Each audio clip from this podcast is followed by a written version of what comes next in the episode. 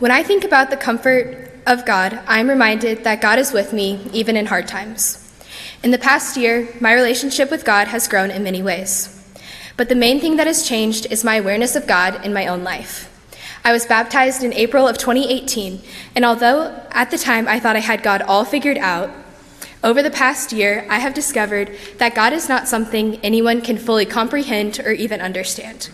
God is too magnificent and powerful to be described by words. Knowing now that I can't fully understand God or the Bible, it has given me the mindset that I can question and challenge the stories that I've grown up hearing. I know that God is with me even when some of the stories are challenging and difficult to understand. I sometimes question why God would allow bad things to happen to good people. With all of the questioning and doubts that I struggle with, I find myself grateful that this youth group allows me to be open with my questions and doubts about the Bible. In doing so, I've found so much relief in the busy times that high school brings. When thinking about when thinking about how God has given me comfort in hard times, I've discovered that I feel God indirectly. My moments with God tend to not be a direct conversation where I'm sitting in class and then all of a sudden I feel God's presence, and then I'm magically called to get up and do something. Instead, I feel God's presence through the things that bring me comfort. Many of the moments where I've been closest to God are when I'm surrounded by nature. Ever since I was little, I've had a connection to animals, specifically horses. I find that when I'm around horses, my mind begins to clear and I feel God's presence there with me. I remember the first time I realized what the comfort was that I had while riding. I was probably in seventh grade talking to my mom about my horse lesson in the car. The more that I described what I had felt, I realized that it was a connection far greater than just a girl on a horse. I felt at ease. Everything in my life made sense for that hour and a half lesson. I felt calm and I was no longer filled with worries. Ever since that moment, I've taken time to try and find that same peace again, to allow myself to feel God's comfort. And in many ways, I have.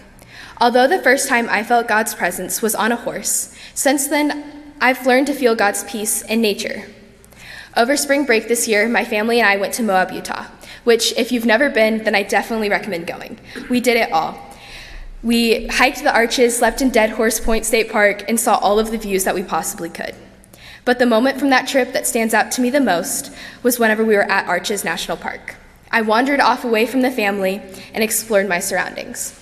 I was careful not to go too far to disturb the wildlife, but just far enough where the only thing I could see was open land. I was not searching for God in that moment, I was simply just exploring nature. But when I was alone, the comfort that God gave me caught me off guard. When I was alone, I felt calm and connected to God. I could feel God was there with me, and it was as if God was giving me a hug and saying, You can do this. That moment was something that I needed, not only for my relationship with God, but also for my own well being. I needed that comfort and connection with God so that I knew I was never truly alone. Even though I was by myself at that moment, I was the farthest thing from alone. This situation feels similar to how Mary must have felt. At a time when she was scared and worried, Jesus ap- appeared and it caught her off guard. Just like Mary, I was not expecting to feel God's comfort at that moment. The weeks coming up to our spring break trip were chaotic and stressful. I had not allowed God's comfort to affect me. I was pushing it away and just trying to get through life day by day. Mary was also probably pushing away from God too. After all, one of her best friends and teachers was just crucified. She probably questioned why God would let Jesus experience something like that. Just like Mary, I often find myself questioning the Bible. There are so many stories in the Bible, and it makes me wonder if they are literal or figurative. I have come to learn that there isn't a definite answer to this, and that it's okay to question these stories, and even God. It can be hard to understand some of the stories told in the Bible because they feel impossible and unrealistic. But challenging those stories, not only by myself, but also with others, allows my connection with God to grow. I think that whether or not the stories are literal or figurative doesn't affect the impact that the stories can have. During youth group, I often find myself relating to the stories we read in at least one way or another. When I'm able to connect to the Bible in similar stories or emotions, I find peace with God because I know that no matter what, I will always have the comfort that God brings to me as long as I will allow it. As we all know, high school is a stressful and busy time. In fact, this past week has probably been the busiest week of my life. But I knew that God was there with me. I could feel the peace with me at different points throughout the week. Through all the busy moments, I never felt alone. In the busy times, I have to remember the moments in nature where I felt God's comfort.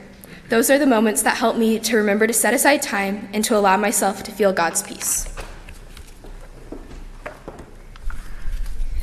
These past two years, for me, have been a time for growth and self discovery.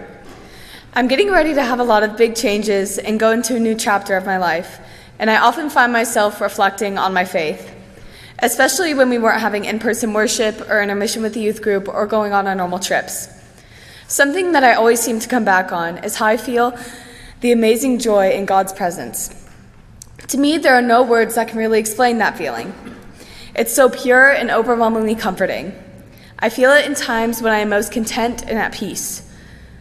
What always comes to mind when I think of this is Bridger, South Dakota, where we spend time and build relationships with the Lakota people.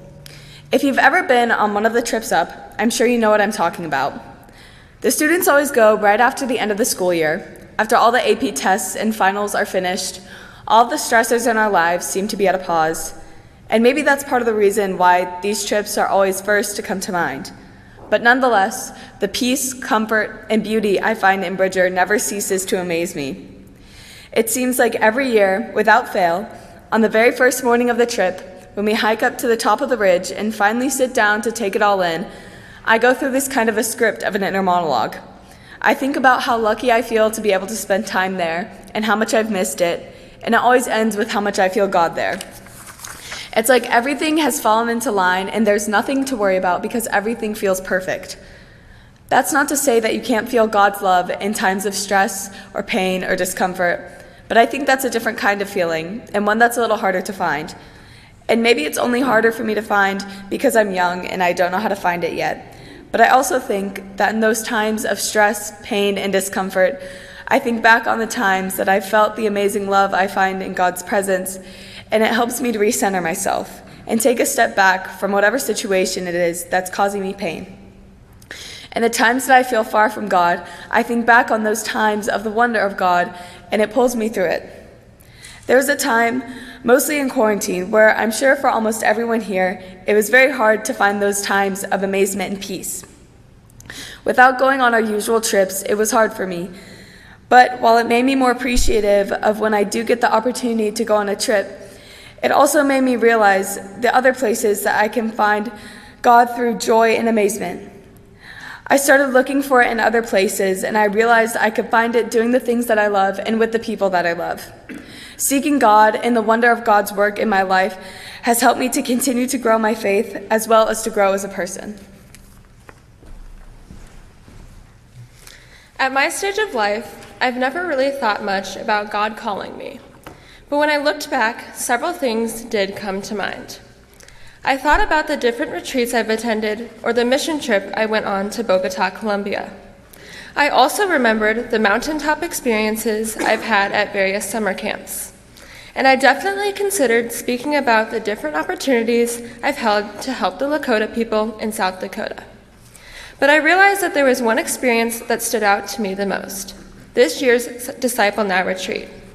Although it's the most recent, I feel like I heard God's voice speaking to me in a way that I've never experienced before. Coming into the retreat weekend, I was tired, stressed, and overwhelmed by my busy schedule. I was mentally and physically exhausted. I had hoped the weekend would be restful and renewing. I remember being excited to get to spend the weekend with my friends, get to know others better, and grow closer to God. In the past, retreats like this have brought me peace and helped me connect with God.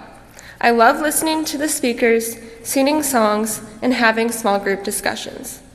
Many times, the things I learn at these retreats serve as good reminders of how I should live my life, but I've never really felt anything life changing, which is why I didn't expect to sense God's calling at this year's Disciple Now retreat. The first time that weekend that I really felt the Holy Spirit was during one of our small group discussions. One thing you should know about me is that my faith, up until this point, has revolved around facts. Because I've grown up in the church and in a faith centered family, I have a pretty good understanding of the Bible. But I've never really been exposed to more complex theories about certain topics in the Bible. Sort of like how our whole congregation learned about the different theories of atonement in Jason's Lenten series. So when Andrea brought up the idea of annihilationism, my mind was blown because I had never thought about the possibility that hell wasn't an actual place, but instead, after death, the souls of those who continue to turn away from God, who cease to reflect God's image, would simply cease to exist. Although no one really knows exactly what the afterlife is like, after hearing this, I felt like I had to learn more. And looking back, I think that was God's way of calling me to ask more questions and explore other theories that challenge what society usually teaches us. Later that day, we were sitting in the chapel listening to Andrea speak. She described what Jesus saved us for and how that tied in with the weekend's theme, Live for More. She explained that as Christians, we need to start finding opportunities to live out the role that God gave each of us. Most of what she described to me wasn't new, it's just the way that I was hearing it in that moment that made it so impactful. I remember sitting there with an overwhelming sense of awe and excitement. My heart was racing and my soul felt like it was on fire. Looking back, I think that was God's way of telling me to pay attention. I realized God was calling me to do more with my life. But what does that mean? How do I live my most abundant life, fulfilling the role God has given me? And what even is that role? Well, the answer to that is I don't really know yet. I'm still trying to figure a lot of it out. And I'm sure that's how Peter felt in today's passage from John. Jesus called Peter to be a shepherd for other people when he was least expecting it. After all, Peter denied even knowing Jesus just a few days earlier. And yet, Jesus didn't give any indication of what Feed My Sheep would look like. Peter was left with this mission without any details or direction of what he was supposed to do. It was up to him to listen to the Holy Spirit and where it might lead him. Like Peter, I don't exactly know what God has specifically called me to do. And in this world full of distractions, it's hard to stay attentive to what the Holy Spirit might be telling me. But what I do know is that God is calling me to spread His love and compassion to those who need it the most, to find more opportunities where I can use my gifts to serve God and others, to be patient and trust that God has a plan for me. But most importantly, to pay attention to what God is trying to tell me, because it can happen when I least expect it.